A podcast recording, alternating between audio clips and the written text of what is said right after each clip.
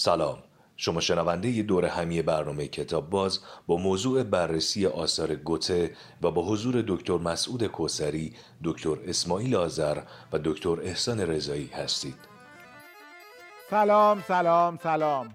برنامه کتاب باز شروع شد.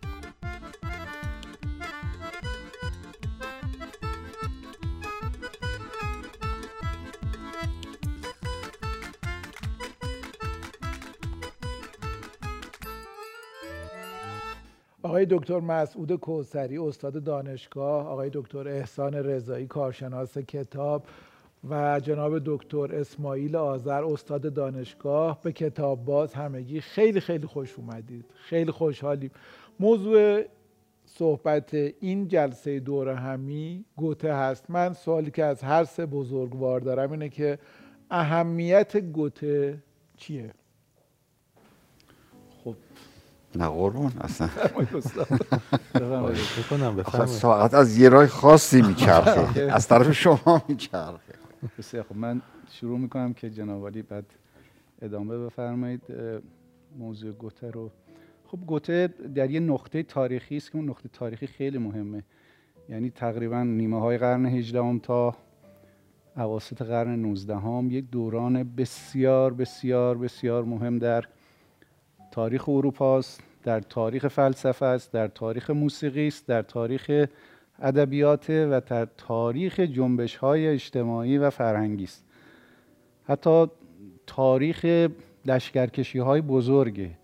بنابراین یک دوره واقعا بینظیر و مهم هست که خب با جنبش های مهم ادبی و استتیک یا زیبایی شناسی همراه است. جنبش مثلا انتهای باروک دوره روکوکو دوره شکگیری رومانتیسیسم در اروپا که خب رو همه چیز اثر گذاشته. یک سوش هگل یک سوش بتوون یک سوش گوتس یک سوش شیلر یک سوش ناپل و به حال دنیایی است که تمام قولهای عصر اونجا هستند و بنابراین شرایطی است که آدمهای بزرگ زندگی می‌کنن در یک دنیای پرتلاتون و آثاری آفریدن که واقعا گهگاه آدم فکر می‌کنه چقدر عمر لازمه که یک کسی به اندازه گوته بنویسه خلق بکنه یا مثل بتهوون باشه یا به حال مثل هگل باشه که یک نظام فلسفی جدید بیاره. خب این واقعا بی‌نظیره و گوته در اینجا یکی از اون شاکاراست یکی از اون نابغه و کلید گوته هم در واقع حالا برای که بحث شروع بشه تعارضی است که گوته بین دو دنیا احساس می‌کنه. تعهدات گوته و دیگران به اصل روشنگری اصل عقل و خرد و از طرفی تعهداتشون نسبت به احساس به عشق به جهانی که حالا در نوشته های گوته جهان شرق معرفی میشه ولی اون سوی دیگه اصل روشنگری است. اون سوی خردی است که مشکلاتی به بار آورده. و گوته کشاکشی است بین این دو دنیای خرد و دنیای احساس و عشق یا دنیای خرد و مصیبت های خرد. در واقع می‌تونیم اینو بگیم مصیبت های عقل که در لشکرکشی به وجود میاد در اوضاع نابسامانه اجتماعی به وجود میاد و به حال دنیایی است که به نظرم بسیار مهم هست و آثار خلاقه ای رو به وجود آورده در همه زمینه ها فلسفه موسیقی ادبیات و خب گوته جایگاه بزرگی داره. گوته به هر حال نقطه است که آدم بسیار عجیبی است. آدمی است که تقریبا در بسیاری از علوم سررشته داره. در تبابت در حقوق در کانی شناسی در گیاه شناسی کشف یک استخوان در فک انسان که به عنوان یک جراح آکادمی علوم اونجا تایید می‌کنه که همچه چیزی هست و الهام گرفتن از این ایده های حتی مثلا شیمی که اون رمان مشهور خیشاوندی های اختیاری شو اصلا بر اساس این ایده شیمیایی که حالا امروزه نمی‌دونم بهش میگن پیوندهای نمی‌دونم کووالانسی نمی‌دونم پیوندهای چی که به اصطلاح پیوندهای بین مولکولی چطور آدم ها جذب هم میشن یا از هم دفع میشن. به هر حال آدمی است که خیلی شبیه به بزرگان تاریخ ماست. آدم های مثل شیخ توسی مثل خواجه نصیرالدین توسی مثل خیام مثل بسیار از بزرگانی که مثل ابو علی سینا که در چند حوزه صاحب نظرند و فعال هستند و اندیشه های عالی دارند که به هر حال امشب شاید بشه برخی از جنبه هاشو بررسی خیلی ممنونم. آقای دکتر. آقای دکتر ایزمی فرمایید خواهش من جواب این سوال رو دو تا جواب براش دارم. یکی در ادامه فرمایشات آقای دکتر یکم این که چرا برای خود من گوته شخص برجسته و قابل توجهیه و خودم چی یاد گرفتم ازش؟ که اونو اگه ایزو بدید بخش بعدی میگم. همین یه گزارش خیلی سریع از زندگیش بدم. یوهان ولفگانگ گوته در امپراتوری روم مقدس به دنیا اومد. در جمهوری وایمار سالها وزیر بود مشاور بود حتی وزیر جنگ بود در جنگ های ناپلئونی مسئول سربازگیری بود. توماس مان که یکی از علاقمندانش بود. بعدها گفتش که زندگی بسیار عجیب و تقدیر گمراه کننده و گیج کننده ای داره این آدم. آدمی که در یه دوره خیلی عجیب غریبی میگه که در وقتی که به دنیا اومد چنان علائم حیاتیش ضعیف بود که فکر می‌کردن مرده. و در هفتاد و چند سالگی دوباره دچار عشقی شد که به فکر این عشق چون نافرجان بود مثل 20 سالگیش به فکر از بین بردن خود افتاد. تو این کشاکش های مداوم روحی از یه طرف و اون دوره پرآشوبی که زندگی می‌کرد از جنگ های پروس و اتریش در کودکیش اتفاق افتاد. می‌گفت میگه که پدر بزرگش طرفدار یکی از این جناح های درگیر بود پدرش طرفدار یکی دیگه و این تو خونهشون اینجا میدان جنگ و دعوا بود تا اینکه خودش درگیر جنگ های ناپلئونی شد. از کشاکش های بیرونی کشاکش های درونی تو این وضعیت گوته شروع کرد به خلق آثار. و تعداد زیادی اثر داره. تا 500 اثر براش شمردن. حالا بعضی مثلا جدا جدا شمردن بعضی اینا رو با هم مثلا حساب کردن تعداد کمتری شده. که حداقل 4 5 تا جزو شاهکارهای بیبدیل هستش. مثل فاست مثل رنج های ورتر جوان مثل دیوان غربی شرقی. اینا آثار خیلی خیلی مهمیه. معمولا مقامی که براش قائل هستن به خاطر همین آثار خلاقه که از دل این زندگی پرآشوب تونست خلق بکنه مقامی هست که برای شکسپیر در ادبیات انگلیسی قائل هستن و میگن برای ادبیات آلمان همون جایگاه رو داره. تاثیر بسیار بزرگی روی ادیبان بعد از خودش گذاشت مثل نیچه مثل توماس ما اینا همه ازش تاثیر گرفتن. حتی کشورهای دیگه مثل آندرژید تحت تاثیر دیوان غربی شرقی گوته بود که علاقه شد به حافظ و رف ادبیات فارسی رو آشنایی پیدا کرد. منظور که حتی بر کشورهای دیگه هم تاثیر گذاشت بعد از خودش. بعدا اگه وقت شد من درباره علاقه شخصیم بهش صحبت می‌کنم. بفرمایید آقای دکتر. شکار شیر گوزن است و آن یوز آهو. و مرد بخرد را علم و حکمت است شکار که مرد علم به گورندرون نمرده بود و مرد جهل ابر تخت بر بود.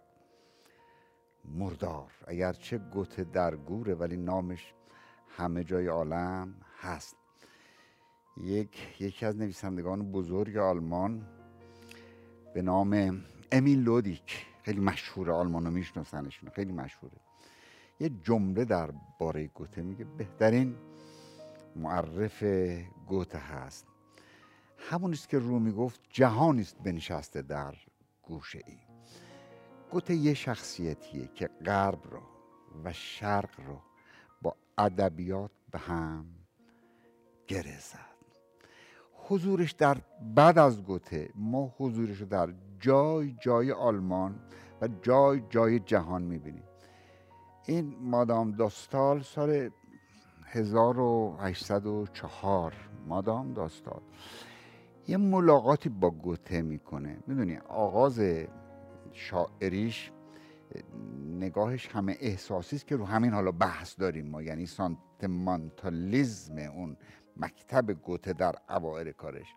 در سال 1804 این مادام دوستال یه ملاقاتی با گوته می‌کنه و اونچنان تحت تاثیر قرار می‌گیره که تراوشا اینطور که می‌گویند. تراوشات ذهنی داستال سازنده رومانتیسیزم قرن 19 اروپا است یعنی خیلی ها گفتن در اینکه بنیاد احساسی ادبیات اروپا چراغش را داستال روشن کرد پس از اینکه با گوته ملاقات کرد. ما از مجموع این سخنم می‌خوام بگم حالا با این حرف بعد کار داریم که یه شخصیتی است احساساتی. البته می‌تونم کنار این یه زمیمم بهش بگم بسپارم. شما شاید یه اشاره ای رو فهمیدم کردید. همیشه هم عاشق بود. اولا خیلی آدم خوشتیفی بوده. قد بلند داشته شیرین بوده قیافش و دوست داشتنی. اونطور که گوته رو معرفی می‌کنن. و اصلا من یادم میاد که در شاید وایمار آلمان بود سالها پیش سخنان راجع به گوته می‌کردم. یک محبوبی داشته که حالا راجع به اون اگر باز به من نوبت رسید صحبت می‌کنم. اون عاشق شرق بوده و به نام ماریان. و همون ماریان سبب شد که گوته یعنی یکی از عواملی که او را تحریز کرد به طرف شرق چون ماریان عاشق شرق بود و اصلا رومانتیسیسم و اصلا قرن 19 همونش میگن دوره رومانتیک ها یا دوره ویکتوریا. این به اصطلاح رومانتیسیزم کارش این بود که متمایل به شرق بشه. در قرن 19 هم شاید هر کسی که از مزامین شرقی در آثارش استفاده نمی‌کرد خاص در ادبیات خاص از ایران خواننده نداشت. کسی بازار داشت که از شرق و خاص ایران استفاده کنه. حالا نکات وصل حرفایی که زدم در دور بعد خدمت بسیار خیلی چقدر صحبت های خوبیه. اصلا هیجان زده شدم. آی دکتر گفتین که می‌گفتن خیلی خوش تیپ بوده اینا. خواستم بگم مثل آی صحت خودمون. دیگه گفتم نه هر روز یه محبوبی داشت. دیگه گفتم نه نمیشه دیگه نمیشه الان دیگه خیلی خیلی خوشحال شدم. حیف که اینجوری نیست. ای کاش بود. آقای دکتر فرمودین که گوته یک کاری کرده که خب خیلی کار عجیبیه. که تونسته حالا غیر از اینکه پلی زده بین شرق و غرب به واسطه ادبیات بین عقل و احساس. یعنی خودش یادم احساسی بوده همیشه عاشق بوده ولی نگاهش به دوره روشنگری بوده. چه جوری تونسته؟ این همه پل چه جوری زده؟ پل بین شرق و غرب پل بین عقل و احساس. مثل اینکه همه چی رو می‌تونسته به یک تعادلی برسونه گوته. واقعیتش اینه که اصلی که گوته درش زندگی می‌کنه اصلی است که در واقع نخبگان جامعه هنوز انتظار دارن که خرد محصولات خودشو بده. خب خواهر گوته که تنها خواهرش بوده و در واقع دو فرزند خانواده بودن در سن 20 چند سالگی میمیره و گوته دیوانه میشه از باب اینکه این اینقدر دانش نداره یا دانش پزشکی اینقدر نیست که او رو نجات بده. بنابراین هنوز فکر می‌کنن بر همینی که گوته تو خیلی از عرصه رفته جلو بیکار نبوده تفننم نبوده. این اصل اصلی است که احساس می‌کنه باید این دانش رو نسبت به طبیعت و انسان به دست بیاره تا به کمکش بیاد. بنابراین خرد یه جایی داره. اما خب این خرده یه جاهایی باز گیر می‌کنه. مثلا در همین جامعه وایمار یا در پروس اون زمان تنازعات سیاسی بسیار گسترده است. آشوب سیاسی به حدی زیاده که در واقع باعث میشه که توی دوره ای این آشوب که آقای دکتر دارن میگن حتما باش کار داریم. این بله یه کلید واژه مهمه که حتما در این روزگار. بله. و اونجا در واقع باز اون فساد خرد چیز میشه. یعنی در واقع نظام های سیاسی که آماده پذیرش این عصر روشنگری و دستاورداش نیستن و در واقع تالیفاست های این جامعه رو به وجود میارن. و در اونجا باز احساس می‌کنه که یه چیزی کمه. اون چیزی که کمه اون احساس و اون به اصطلاح حس عشق نسبت به انسان و نسبت به طبیعته. اینجاست که ریشه های رومانتیسیسم اصطلاح به وجود میاد و گسترش پیدا می‌کنه و گوته و البته خب شیلر تا یه حدود زیادی که البته در جوانی ناکام میمونه در پنج و چند سالگی شیلر متاسفانه میمیره. ولی این پیوند این دوتا چیزی است که گوته انجام داده. بنابراین نمی‌تونسته دست از عقل بشوره. هنوز به اون به اوج رومانتیسیسم نرسیده که بگه خرد کنار. نه لازمش دارن. یعنی برای سازمان جامعه برای پزشکی برای درمان مصیبت ها برای جلوگیری از فقر جامعه. ولی از اون طرف هم در واقع مصیبت های اینو دارن که یه جنبش اون زمان هست که آقای دکترم اشاره کردن. بهش در واقع با آلمانی میگن اشتورم درانگ یا حالا اشتورم که تو انگلیسی هم به استورم چیز شده یعنی طوفان قوقا اون یعنی اند و درانگ هم یعنی در واقع تنگنا. خب این طوفان یا اسیان و تنگنا چیه؟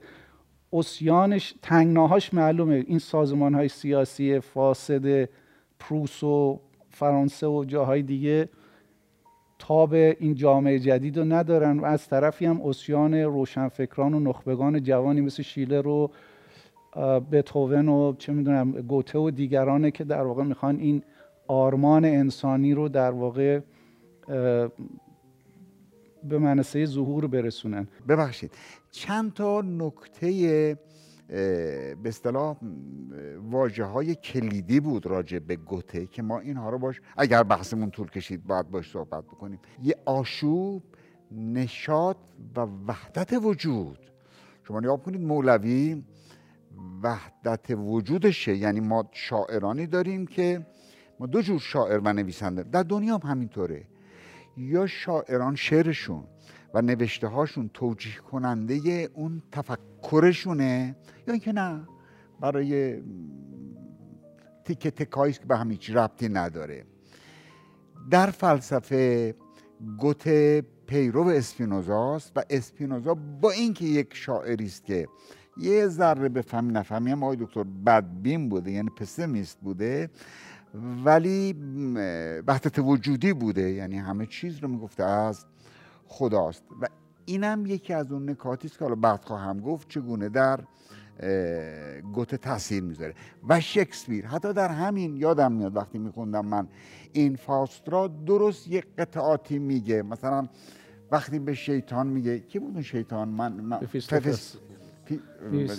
به اصطلاح نماینده شیطان بود. بهش میگه تو زیبایی. تو نباید بمیری. تو زیبایی. بلا فاصله شما مکبس چیز شکسپیر رو به یاد میاری. The fair is fall, the foolish fell که اون زن جادوگر میگه زیبایی زشته زشت زیباست. خب شیطون که نمی‌تونه زیبا باشه. یعنی جای پای شکسپیر حتی بفهمی نفهمی جای نوعی از خردگرایی گرایی پترارک رو شما تو آثار گوته می‌تونیم ببینید حالا تو بحث من این نیست این بحث تو تخصص آقای دکتره. ولی من می‌خواستم حالا راجع به حافظ و اینا حالا فکر کنم همه چی بگیم جز حافظ و قرآن و نه حتما. ولی چقدر همه بزرگان انگار صحبت هاشون به هم نزدیکه الان داشتین می‌گفتین زیبایی زشت زشت زیباست. دیگه من در حضور اساتید خجالت هم می‌کشم. ولی یاد اون شعر افتادم که از نام نگویی که مرا ننگ ز نام. است. از ننگ مگویی که مرا نام ز ننگ است. برای همه دارن یه صحبت جنسش یه متفاوتی داره ولی همینه در بله. قالب. من به صحبت های اساتید اضافه بکنم. به جز هزار یک شب با آثار داستانی دیگری از شرق هم آشنایی داشت از جمله قابوس نامه این نکته که جالبه درسته. که بعد تو همین مثلا شادمانه های کوچک ظاهرا اون حکایت های کوچک میگن بعضی وقتا ریشه هاشونه بررسی هم کردن که کدوماش مشابه کدوم مشترک پس یه استراحت کوتاه بکنیم. در بخش بعدی من از سوال کنم که چه جوری در اون زمان گوته با قابوسنامه با قرآن با حافظ. بله. آشنا بوده. و از آقای دکترم خواهش می‌کنم که درباره نشاط و شادی آشوب و وحدت وجودی بعد در بخش بعدی توضیح بدن. چای ملدن یا دمنوش من دمنوش من هرچی باشه. چشم شما؟ شادمانی های کوچک. شادمانی های کوچک. منم یه فنجون چای می‌خورم. چشم. الان.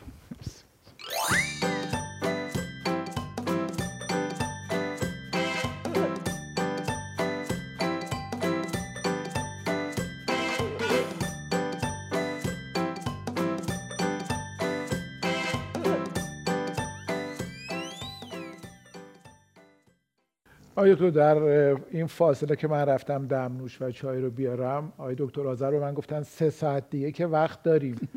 گفتم که سه ساعت متاسفانه نگفتن ولی حد اقل اقل دو ساعت دو ساعت و نیم برای گوته حد اقل احتیاجه. که من متاسفانه ما این وقت نداریم. ولی کاش بشه که یک برنامه دیگه هم دوباره درباره گوته صحبت کنیم که حرفا ابتر و ناتموم نمونه. حالا هر وقت که فرصتش برای شما مهیا بود چون واقعا حیفه. و اینقدر مباحثی هم که آقای دکتر آذر گفتن واقعا مهمه و زیاده که حالا چند برنامه جا داره دیگه یکی که حداقلشه. ولی واقعا چجوری در قرن 18 میشناخته گوته قرآن رو میشناخته حافظ رو میشناخته. هنوز حافظ توی ایران خیلی شناخته شده نبوده. اواخر قرن 18 ها بله و بله. مثلا با کتب ایرانی کلاسیک های ایرانی آشنا بوده. می‌دونید که گوته از جمله کسایی بود که آموزش ابتدایش رو در خانواده دید. موقع خانواده که دستشون به دهنشون می‌رسید و یک مال و مکنتی داشتن معلم سرخونه می‌گرفتن. گوته فرانسه انگلیسی آلمانی که زبان مادریش بوده. لاتین ابری لاتین حتی ابری. ابری لاتین رو به خوبی صحبت می‌کرده به خوبی می‌تونسته منابع رو بده. این از زبانش. بنابراین تا 16 17 سالگی 5 6 زبان اصلی رو گوته می‌دونسته. دومی که دورانی است که گوته زندگی می‌کنه دورانی است که اولین دستاوردهای شرق شناسی بیرون اومدن. یعنی آثاری از شرق از ایران از هند از نقاط مختلف ترجمه شده راجع به تمدنهای این کشورها راجع به آثار ادبی این کشورها و البته اونجا از جمله ترجمه دو جلدی پرگشتال از حافظ هست که در کتابخانه برلین یا فرانکفورت در دسترس بوده و تاریخ امانت گرفتنهاش هم هست که به مرور اینا می‌گرفته مطالعه می‌کرده. جز اون لیست چهلتایی آثاری که به امانت گرفته از کتابخونه خب حافظ هست حافظ ترجمه دو جلدی ترجمه قرآن هست ترجمه قابوسنامه هست ترجمه اشعار متنبی هست شاعر عرب. نوشته های راجع به تمدن خاور میانه هست ایران و مصر و کشورهای دیگه. خدمت شما عرض شود که سفرنامه های شاردن هست سفرنامه تاورنیه هست سفرنامه دلاولا هست اگه درست بگم اسمش درست دلاوله. هست این آثار مجموع آثاری است که هم سفرنامه های شرق شناسی هم ترجمه آثار این دوره هست و یادمون نره که یکی از مکاتب مهم شرق شناسی در آلمان بوده البته در اون زمان. خب طبیعتا این آثار آثاری بودند که در دسترس گوته بودند و گوته از طریق اینها ایران رو می‌شناسه از طریق اینها رو شرق رو می‌شناسه و البته کدها و نشانه هایی که میده در حد اطلاعات این هاست. بعضی جا هم خب ممکنه که مثلا اشتباهات یا محدودیت هایی وجود داشته باشه. ولی واقعیتش اینه که گوته شاید از یه لحاظ آی دکتر هم اشاره کردن خیلی شبیه شهریار باشه. به لحاظ عاطفی و به لحاظ به اصطلاح تجربه های عاطفی که داشته شبیه خیلی شبیه استاد شهریار است مرحوم استاد شهریار. این دانش زیاده به نظرم گوته حزم کرده و دنبال اون نکته بوده که خودش به دنبالش میگشته و یک نوع اعتدال در داوریش وجود داره. یعنی در همون زمان که ولتر کتاب به اصطلاح تقریبا انتقادی نسبت به پیامبر اسلام می‌نویسه در اثر گوته چنین چیزی دیده نمیشه. یعنی داوری منصفانه تری دیده میشه و اون وحدت وجودی که آقای دکتر اشاره کردن تو این آثار گوته هست. چنگیز همون ناپلئونه. ناپلئون چنگیزه. محمد ایساست.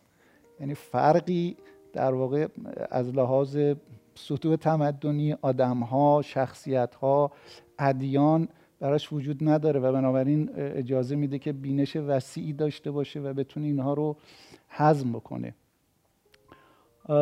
حالا آقای دکتر بیشتر توضیح خواهند داد که در دیوان شرق غربی شرقیش اونجا الهاماتی از حافظ می‌گیره و بعد خب با اون معشوقی که داشته معشوق زیبارویی که داشته و اونم اتفاقا به شرق علاقه داشته اسم خودش رو حاتم می‌ذاره و اسم اونو زلیخا. و دیالوگی بین زلیخای جوانه که تقریبا 20 ساله بود اون زمان و گوته که باید مثلا نزدیک هفتاد, سال, سال داشته باشه اون زمان. به حال این دانشی رو که گوته به دست آورده سبب شده که تصویری رو بتونه به اصطلاح خلق بکنه که بنبستش تو به اصطلاح کتاب فاسته. فاست بنبست خرد غربیه. بنبست خرد بنبست علمی است که آثار فاسد به وجود میاره و روح انسان رو به اسارت می‌گیره. شاید دیوان شرقی غربی شرقی پاسخی است به اون تنگناها و گرفتاری هایی که تو فاست ما تجربه می‌کنیم. یعنی انسانی که بدونی که به پیامدهای علم و خرد نگاه بکنه اسیرش میشه و روح خودشو به شیطان میفروشه. شیطان کیه اینجا؟ شیطان طبیعتا به مفهوم دینی خودش نیست. شیطان علمی است که ازش بمب اتم در میاد. شیطان علمی است که ازش جنگ جهانی دوم در میاد. جنگ های پروس و اتریش در میاد جنگ های ناپلونی در میاد گلوله ازش در میاد و این چیزی است که به حال گوته می‌خواد یک نوع رهایی ازش پیدا بکنه و اونجا این پاسخ رو در واقع میده به بنبستی که در نمایشنامه فاست وجود داره و به گفته شیلر شاهکار گوته هست. و شیلر تا زمانی که زنده بود اصرار می‌کرد به گوته اینو تموم کن. من حالا سوال بعدی می‌خوام شما درباره فکر کنم آیه سهر رهایی هم که گفتن جزو اون کلید واژه های مهمه. میگم من توی بخش سوال بعدی که می‌خوام از سعزیز بکنم یه دور که رفتیم بعد می‌خوام شما درباره فاس شما درباره رنج های ورتر جوان و شما درباره دیوان شرقی غربی صحبت بکنید. ولی قبل از اون چه جوری گوته؟ هم تو سیاست بوده هم تو علم بوده هم دل میباخته این قضیات و هم معدن شناس بوده سنگ شناس بوده زمین شناس بوده. یه مدتی وزیر معادن وایمار بود بله. گیاهی بوده. اصلا اینا با همیش ربطی نداره و 500 جلد کتاب نوشته باشه. من فکر کنم همون که فرمودن یک کلید واژه مهمی هست رهایی. گوته کنار اینکه همه اینایی که گفتیم بود. یک دانشورز برجسته بود یک ادیب مبرز بود روی خیلی دیگه تاثیر گذاشت از کودکی استعداد غریبی داشت. در این حال در تمام عمرش یک آدم سرگشته بود. از مرگ میترسید. ترس از مرگ در آثارش مدام هست. از عشق میترسید. البته یکی رو من با شما مخالفم. حسین فردا یه شعری داره میگه عشق را دوست دارم اما از زنها میترسم. انگار گوته رو میگه. بارها مثلا رفت دل باخت و بعد مثلا با لیلی مثلا که دختر 16 ساله ای بود قرار ازدواج حتی گذاشتم. بعد چند ماه به هم زد. گفت من میترسم و ادامه نداد. این سرگشتگیه. به نظرم می‌رسه در تمام این کارهای متعدد داره دنبال راهی برای رهایی میگرده. خود فاستم خود شخص فاستم همین سرگشتگی می‌بینی. زنده باد. اصلا خود در ورتر جوانم می‌بینی. می‌بینی. در... اصلا ورتر یعنی خود گوته. احسن. یعنی این این سرگشتگی تو توی آثارش منعکس هست در زندگیش منعکسه. میره یک سیاست مدار برجسته میشه در جمهوری وایمار. بعد اونجا دلزده میشه از سیاست از اون امیر وایمار یک سال و نیم مرخصی با حقوق می‌گیره بره ایتالیا بگرده و آثار رو نقاشی های رافائل رو نگاه کنه. از سیاست هم دلزده میشه. و یک زندگی نامه خوبی ازش هست. می‌دونید که موضوع خود زندگی گوته موضوعی هست برای روانشناس ها و روانپزشکا بسیار جالب توجه رساله های مختلفی از فروید تا دیگران نوشتن. این کاریه که باز در همین زمین هست. گوته در سلوک خلاقیت اشتیاق زندگی نامه روانشناختی راینر ام هولم هادولا نوشته و دکتر سعید پیرمرادی دکتر سعید پیرمرادی در زمینه گوته و معرفیش خیلی کار کردن. بله بله. چندین جلد کتاب و امیدوارم که یه دفعه ما این سعادت داشته باشیم که آقای دکتر پیر مرادی هم مهمان ما باشن. اونجا این خلاصه این کتاب فکر کنم این باشه که میگه گوته برای این سرگشتگی هاش سه کار کردش. یک اولا به رسمیت شناخت که مشکلاتی داره. این روحش آشوب هایی داره کلید واژه‌ای که آشوبی در روحش هست. اینو رسمیت شناخت. دو دربارش حرف زد. دربارش حرف زد. چه با دوستانش مکاتبات بسیار مفصل داشت چه در رساله هایی که درباره زندگی خودش نوشت و چه در آثار ادبیش دربارش حرف زد. و سوم این سرگشتگی رو این تعارضات روحی رو تبدیل کرد به یک اثر خلاقه اون کاری که خانم میرهادی می‌گفت از غم بزرگ کار بزرگ خلق کنه از این رنج بزرگی که می‌کشید که هی می‌رفت این ور نمی‌رسید اون ور می‌رفت نمی‌رسید. رهایی انگار پیدا نمی‌کرد. اینو تبدیل کرد به یک کار خلاقه. و این اون وچی بود که واسه خود من خیلی جذاب زندگی گوته که در واقع اون تلاطمات اومد و موتور محرکی شد برای کار. دقیقا دقیقا. ما خیلی وقتا این تلاطم ها رو اولا سرکوب می‌کنیم. میگیم نه. بهش فکر نکن. دیگه اصلا به این اصلا فکر نکن. و اون وقتی هم که قبول می‌کنیم میریم خیلی وقتا رنج می‌بریم. این رنج خودمون رو با خودمون به دوش می‌کشیم. ولی تبدیلش به یک چیز دیگه این خیلی کار ساده است در حرف ولی در عمل خیلی خیلی کار بزرگی هست که کسانی مثل گوته از پسش بر خیلی ممنونم. آیا اون کلید واژه های مهم من یه چیزی. بگم. ببینید آقای دکتر خیلی راه رو برای من بازتر کردن. من اگه بخوام صحبت بکنم اولا باید بگم قبل از گوته چه خبر بوده؟ اگه بخوایم بگین چرا رفت سراغ حافظ؟ دلیل قانع کننده دارم برای این قضیه که حرفای شما درش هست حرفای استاد در اون کلام هست. ولی ما باید بدونیم که قبل از گوته خیلی چیزها نوشته بودن که گوته از اونها استفاده کرده ببینید قبل از اسلام و ادبیات قبل از اسلام مورد شخصیتی به نام انکتیل دوپقون نوشت. جغرافیای تاریخی ما را کی جوزف عرض می‌کنم که جوزف مارکو آرت نوشت جغرافیای تاریخی ما را. ادبیات ما را تاریخ ادبیات ما را سیلوستر دوساسی نوشت. روکرت فردریش روکرت بخشی از شاهنامه را ترجمه کرد. اشلگل بخشی از حافظ را ترجمه کرد. و مثلا قبل از اینها در فرانسه در کشور فرانسه سال 1643 آنر دوقیه ترجمه کرد. سعدی را و گوته حتما سعدی را خوند ولی به حکمت سعدی رسید ولی هیچ چنگی به دل اون نزد. گوته چهار مرحله رو طی می‌کنه. یه مرحلهش مرحله بوده که تاثیر ژان ژاک روسو تحت تاثیر ولتر تحت تاثیر شکسپیر بوده. اگرچه بعدها ولتر حرفای نابجا می‌زنه در مورد حضرت پیامبر اعظم صلوات الله علیه و چه گوته و چه ناپلون باش مخالفت می‌کنن. این یه فصل جدایی داره خودش. ولی در هر صورت این بخش اولش تحت تاثیر نابجا بخش دومش آثار کهن را مثل اوریپید مثل نمی‌دونم اوسیان مثل سوفوکل اینا رو مطالعه می‌کنه. بخش سومش می‌رسه به فاست. بخش سومش فصلی است که شیلر. خودش میگه من و شیلر دو روح در یه بدن بودیم. و پس از مرگ جوان مرگ شدن شیلر حرف امیلی برونتر می‌زنه. میگه مثل که یه پاره از بدن من کنده شد و رفت. و خیلی تاثیر عمیق درش می‌ذاره. همون سرگردانی هایی که شما میگید خود فاست هم سرگردان بوده. چرا میره با نماینده شیطان؟ برای اینکه دلش می‌خواسته زندگی بکنه دلش می‌خواسته به یه آرامشی برسه. بنابراین دوره سومی شاعر و دوره بوده که چند تا اثر حماسی از خودش به جا می‌گذاره.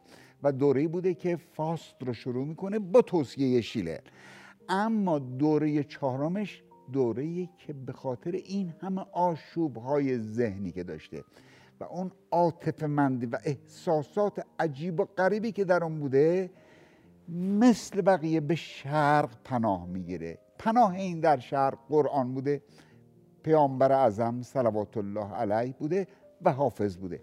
اینا مکتوب اینا تحقیق شده است و وجود داره. بخونن بهش می‌رسن. حالا چرا این رفت سراغ قرآن؟ چرا رفت سراغ حافظ؟ چرا رفت سراغ شر این باز بذارید اگه به من نوبت رسید چون مگه واردش بشم دیگه به شما چیزی نمی‌رسه.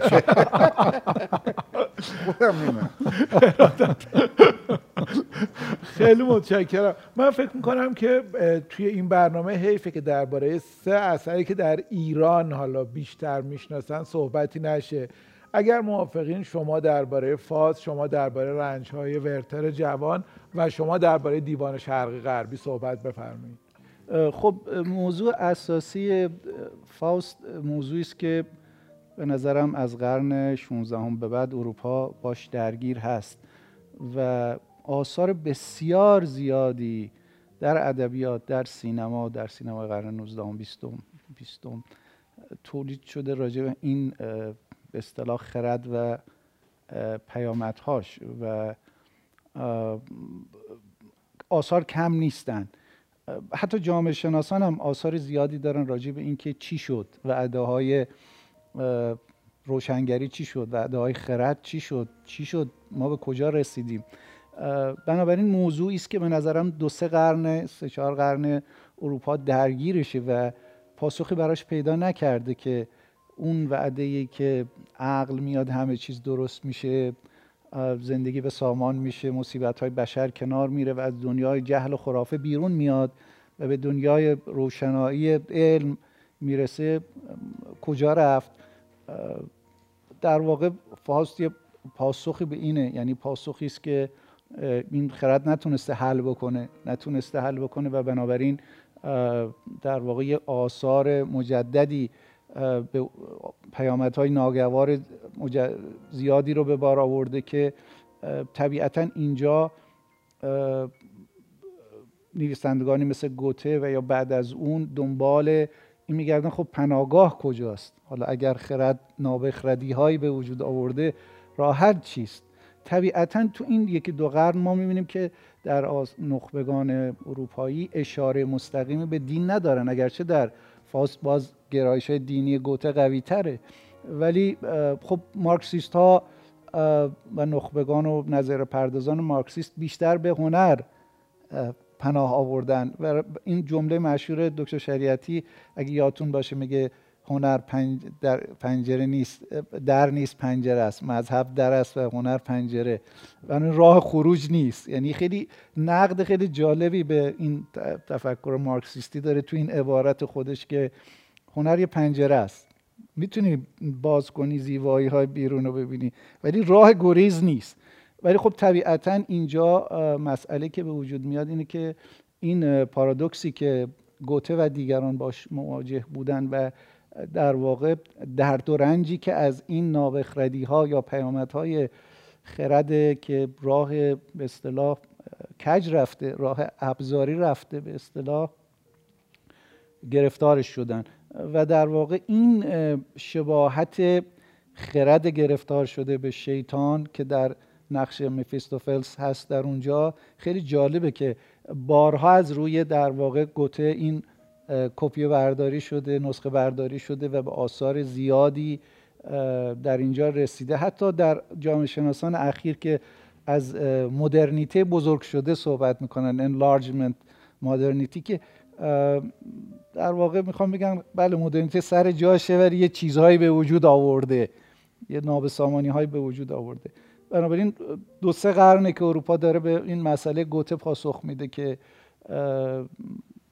چطور شد؟ چرا ما نرسیدیم به اون ساحل آرامشی که خردورزی به اصطلاح وعده داده بود و می‌دونید که بسیاری از روشنفکران چپ و بسیاری از نخبگان اروپا یکی از مسائل کلیدیشون این موضوع بوده.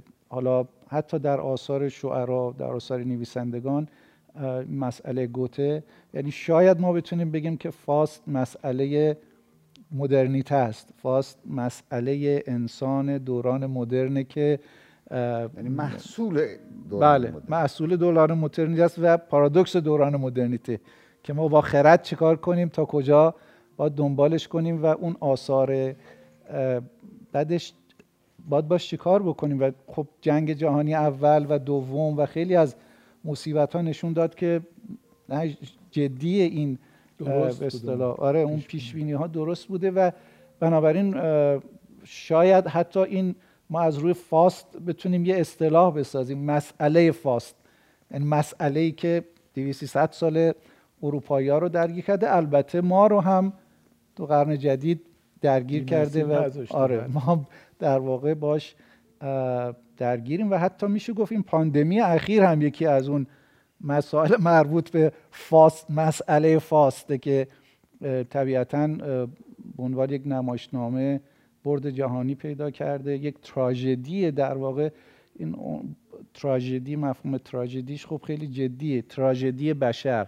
یا اگر فاست رو بخوایم ترجمه بکنیم به عنوان تراژدی عقل بذاریم یا تراژدی بشر در واقع محتوای فاست رو می‌تونیم کاملا آشکار بکنیم که برد جهانی پیدا کرده و خب طبیعتا به نظر می‌رسه که یکی از غیر از اون دیوان غربی شرقیش که پاسخ خودشه ولی اون مسئله است که بشر باش درگیر بوده.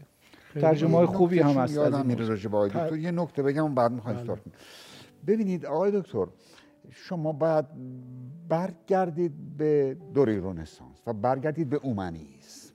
این خردی که گوته ازش صحبت می‌کنه این از اون اومانیزم ریشه می‌گیره. درسته که مدرنیته خیلی مزایای خوبی هم برای بشر داشت ولی در اون بالش که به اومانیزم مربوط میشه به اضافه عقلی که ارسطو تفسیر کرد و هرچی می‌گفتن در اون قرون وسطا می‌گفتن این گفته استاد هست. اون عقل را با اون اومانیزم اگر با هم قاطی بکنید و یکی بکنید می‌رسه به یه خرد نابجایی. همین خردی که به جای اینکه انسان رو به آرامش برسونه انسان را به ناسامانی روحی و ذهنی رسونده. و شما به حرف بسیار من واقعا وحشت داشتم که این حرف رو بزنم که این ویروس هم محصول همین, همین دور من ضمن اینکه با نظر خودم حرف شما رو تایید می‌کنم مدت هاست بر اینم که این ویروس یکی از محصولات همین اومانیزمه. به علاوه عقل ارسطویی به اضافه خرد همین دورانی است که گوتهم زاده این دوران. ببخشید. قبل از اینکه ایشون اشاره کنم من دو تا اسم ببرم ببینید چقدر این مسئله تکرار شده. سارت کتابی داره اگه درست یادم باشه به نام ویرانی خرد. این یک فیلم سینمایی دک... اتاقک دکتر کالیگاری. باز یه کد دیگه متروپولیس. اینا فیلم ها و آثاری هستن که همه یک نوع به اصطلاح حتی کتاب مشهور فیلسوف آلمانی آدورنو به نام استوره روشنگری که می‌تونیم البته با واژگانون بگیم خرافه روشنگری. حالا یه توضیحی داره. و همش نقد به هم آره. همش بازگشت به این مسئله فاسته که در واقع تو آثار متعدد یکی از هدفهای اصلی روشنفکران و نخبگان و فیلسوفان بوده که بهش پاسخ بدن یا ببینن که در تشریح چه می‌تونن بگن. عذرخواهی می‌کنم. کاش فرصت داشتیم فاست رو برگردان های مختلفش رو مثلا فرق نسخه مارلو با آره. نه نه نه. ترجمه داستان هایی که این آره. افسانه رو هی در آره، قالب نسخه های متعددی میشه ازش پیدا کرد. فاست مارلو و فاست گوته خیلی با هم فرق داره. بعد فاست هاینریش هاینه مثلا اینا با هم فرق. بعد در سینما هم خب تعداد زیادی اقتباس هست که اینها بعضش فکر کنم جزو شاهکارا هستش به ترجمه هاش هم اشاره کردیم که البته چند تا اثر در دوران قبل از انقلاب ترجمه شده که الان داره باز ترجمه های جدیدی به, بله. به وجود میاد مثلا دیوان غربی شرقی یه بار ترجمه شده رنجای ورتر جوان ترجمه شده اگمونت ترجمه شده توسط انشارات علمی فرنگی بله. اشاره بله. بکنیم از بله. خب بارها تجدید چاپ شده خدمت شما عرض شود که دو تا چاپ از فاست هست که توسط شاید مروارید فکر می‌کنم هر دو مال مرواریده یکیش مال مرواریده یه ترجمه یک جلدی چاپ کردم یک ترجمه دو جلدی ها. دو جلدی خارزمی خارزمیه شاید اشتباه می‌کنم. شاید منم اشتباه می‌کنم. اینطور تو ذهنم دو تا به هر حال نسخه از فاست وجود داره که یکیش مفصل تره رنج های ورتر جوان هم قبل از انقلاب ترجمه شده. که به تازگی هم نشر ماهی تجدید بله دو مرتبه به اصطلاح ترجمه هایی از اینها بیرون اومده. بفرمایید من رنج های ورتر جوان رو که فرمودن این ترجمه جدیدش هست جناب استاد محمود حدادی. ترجمه کردن کارهای دیگه ای هم از گوته ترجمه کرد. آقای حدادی دوست داشتیم در این برنامه هم حضور داشته باشن که حالا میسر نشد. ایشالله وقت دیگه خدمتشون باشیم. شما خیلی زیاده. آره. حالا مهمون دعوت بگیریم. رنج های ورتر جوان همونطور که فرمودن رنج یک بخشی از رنج های خود گوته جوان هستش. گوته در 20 سالگی بعد از یک بیماری سل مبتلا میشه. خب گوته می‌دونید درس حقوق خوند که وکیل بشه و وکالت هم باز براش خوشایند نبود و رها کرد دادگاه من. بعد از اون بیماری سل و بهبودی که حاصل می‌کنه میره به یک ییلاقی که بالاخره سفری بکنه از این حال و هوا در بیاد و اونجا خانومی رو می‌بینه خیلی شیفته ایشون میشه و اون خانوم نامزدی داره که به اون نامزد خیلی هم علاقمنده. ضمن اینکه به گوته هم خیلی احترام می‌ذاره ولی میگه خب من با ایشون نامزدم و دلیلی هم ندارم که این رو ترک بکنم. گستنر هست نامش. فکر کنم بله, بله. و رنج های ورتر جوان دقیقا همین داستانه. ورتر که بعد از پایان درسش به ییلاقی میره اونجا دختر خانومی می‌بینه و عشقی اتفاق میفته کل داستان در قالب نامه هایی هست که ورتر برای دوستش می‌نویسه. و این ظاهرا جزو اولین کتاب هایی که بعد از صنعت چاپ خیلی پرفروش میشه. جزو اولین پرفروش های تاریخ هست. همین الان هم همین ترجمهش هم که مسائب عشق هست. یک روایتی از مسائب عشق چاپ 18 همش هستش در بازار کتاب ما. من خیلی کوتاه گفتم آقای دکتر وقت بیشتری داشته باشن آقا من لذت که حالا در این واپسین لحظه های فرجامین برنامه بگم که دیوان غربی شرقی گوتر واقعا باید یک جلسه خاص حیفه که من به اصطلاح کل بزنم و رها بشه. ولی حداقل من راجع به بهرهگیری گوته از قرآن شما از حضرت استادی سوال کردید که چه جوری این که فارسی نمی‌دونسته این که عربی نمی‌دونسته چگونه به حافظ روی آورده چگونه قرآن را خونده؟ خب می‌دونید یه شخصیتی به نام همین سیلوستر دوستاسی که تاریخ ادبیات ما درست کرد این یک مدرسه ای در یعنی یک گروه مدارس السنه شرقی درست کرد که مهمترینش در فرانسه بود و بعد در هندوستان. و چهار تا زبان را در اینجا درس می‌دادن. زبانهای عربی و فارسی و ترکی و عبری بود. و خیلی از اینها رفتن در اونجا و یاد گرفتن زبان پارسی یا زبان عربی را. گوته خودش میگه که اولا به هردر هردر را استاد خودش میگه. در سن 23 سالگی یه نامه این بهش می‌نویسه که من یه مطلبی رو در قرآن خانده ام و اون داستان حضرت موسا و عبادتش بوده و دوست دارم مثل اون عبادت بکنم. و خیلی عظمت یافتم در این اثر و حتی آیه 25 سوره تاها رو بهش اشاره می‌کنه. گوته. و این یکی. بعد ما باید به ترجمه های قرآن در روزگار گوته توجه کنیم. ترجمه دیوید مگرلین. اولین ترجمه ای بوده که به زبان آلمانی گویا گوته باش آشنا میشه. و بعد ترجمه دیگری ماره چارج سلرز بوده که اون هم در همون روزنامه فرانکفورت نقد می‌کنه و میگه که این اشتباهاتی داره و این با اقراض مسیحیت این قرآن را ترجمه کرده. یه ترجمه مشهور دیگه از تئودور آرنولد بوده و یکی هم خب در زبان فرانسوی هم خیلی مشهور بود بارتملی که اون یکی ترجمه بود که همه جا این قرآن رفت. این یکی بعد وقتی که سربازان روسیه وقتی ناپل اون شکست خورد و در بایمار اومدن سربازان مسلمان روسی هم میان اینها بودند که یک گروهی وقتی از لشکرکشی و اندلس کارشون فارغ شد و به همین آلمان اومدن یک نسخه خطی از چند آیه قرآن هدیه میارن اینها که گوته رو میشناختن برای او و خیلی خوشحال میشه و این هدیه را میپذیره. بنابراین یک آشنایی گوته با قرآن از مجموعه مگرلین اولین ترجمه که باش آشنا میشه. آقای دکتر فرمودن که زبان فرانسوی زبان انگلیسی زبان لاتین زبان یونانی حتی گوته حتی شما تمام جای پای شعرهای کهن یونانی در همین فاست می‌تونید ملاحظه کنید.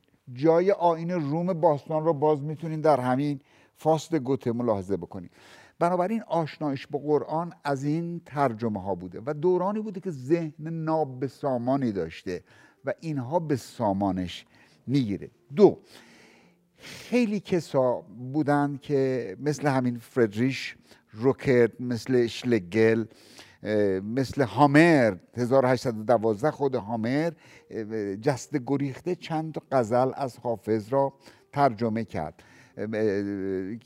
کسانی که در کشور فرانسه بودن که حالا اطاله میشه من نام ببرم و کارهاشون رو بگم در مورد ترجمه های حافظ.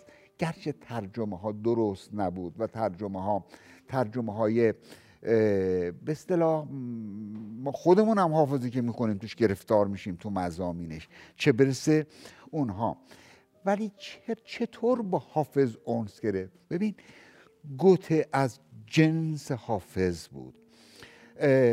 گوته یه سفری به راین می‌کنه و یه سفر خیالی رو تفسیر می‌کنه. یعنی برای خودش تفسیر می‌کنه و تبدیل به داستان می‌کنه.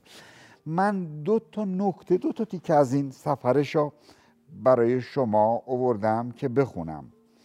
آهنگ سفر شیراز کردم. با خیالش. تا این شهر را منزلگه ثابت خیش قرار دهم. و از اونجا که چون عطابکان و امیران فارس ببینید تاریخ عطابکان فارس رو می‌دونسته. همینطور بهش اشاره نمی‌کنه. و از اونجا چون عطابکان و امیران فارس که هرچند یک بار به عزم سفرهای جنگی رو به اطراف می‌کردند گاه به گاه راه سفرهای کوچک را در پیش گیرم و باز به شیراز برگردم تا اونجا کنار حافظ بیارم. بیارامم. حتی یه آیه است در قرآن مجید فاینما تولوا فسما و چلان الله واسع علیم ترجمه این از رو ترجمه های دیگه می‌گیره و خودش ترجمه می‌کنه که شرق در دستان خداوند است. غرب در دستان خداوند است. جنوب ها و شمال ها در بازوان خداوند آرمیده اند و باز این حرف گوته هست که اگر آین این است که ما به خداوند پناه بگیریم و با اراده او عمل بکنیم و هرچه او میگه اطاعت بکنیم طبعا هر انسانی در این عالم مسلمانه. چون خودش رو تسلیم فرامین و اراده حضرت خداوندی می‌کنه. و قطعات دیگه که من یادداشت کردم از همین سفری که به راین میره و سفرهای خیالی گوته. وقتی به حافظ نزدیک میشه خودش یه جا میگه میگه عجیبه که من دیوانه نشدم از خواندن این حافظ. ای حافظ میشه من مثل تو باشم؟ ای حافظ میشه من دربان در اون میکدهی بشم که تو مستیت رو از اون وام گرفتی؟ ای حافظ احمقانه است کسی خودش رو با تو قیاس بکنه. تو مثل یک کشتی هستی که در یک اقیانوس بیکرانی میرانی و من مثل یک تخته ای در پشت تو دارم حرکت می‌کنم. انقدر این آدم منصف بوده است انقدر گوته. از دیوان خوندید دیگه از دیوان غربی شرقی از دیوان غربی شرقی اینو همه بله. دارم میگم دیگه. و از این مسائلی یعنی نمونه هایی که من به دست دادم فراوان همش همینه. چقدر غرور آفرینه. از بزرگی بله بله. و عجیبه که آقای دکتر مدت ها این مشق می‌کرده. من یه شب تو شبکه یک راجع به بسم الله الرحمن الرحیمی که به تقلید از قرآن گوت مشق می‌کرده که خود همین یکی از ترجمه های کهن درش عکس اون هست و عکس نوشته های گوته به زبان فارسی هست کیکاووس فریدون اینا رو می‌دیده از شاهنامه و تقلید می‌کرده و بنویسه.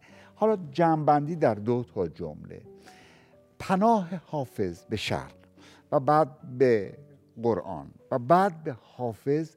فقط این بوده که نابسامانی ها و اون شتابندگی هایی که در ذهنش میگشته و میچرخه اینها را به آرامش تبدیل بکنه و گوته این آرامش رو در کنار حافظ یافته. بی نهایت ممنونم. من توی برنامه دیوان غربی شرقی و دیوان شرقی غربی گفتم که باید عذرخواهی بکنم. نه درسته اونم طوری نیست. اشکال نداره. نه چه اشکالی داره. خیلی ممنون. محتوا و مفهومش می‌خوام. خیلی خیلی قول ممنون. باکی نیست.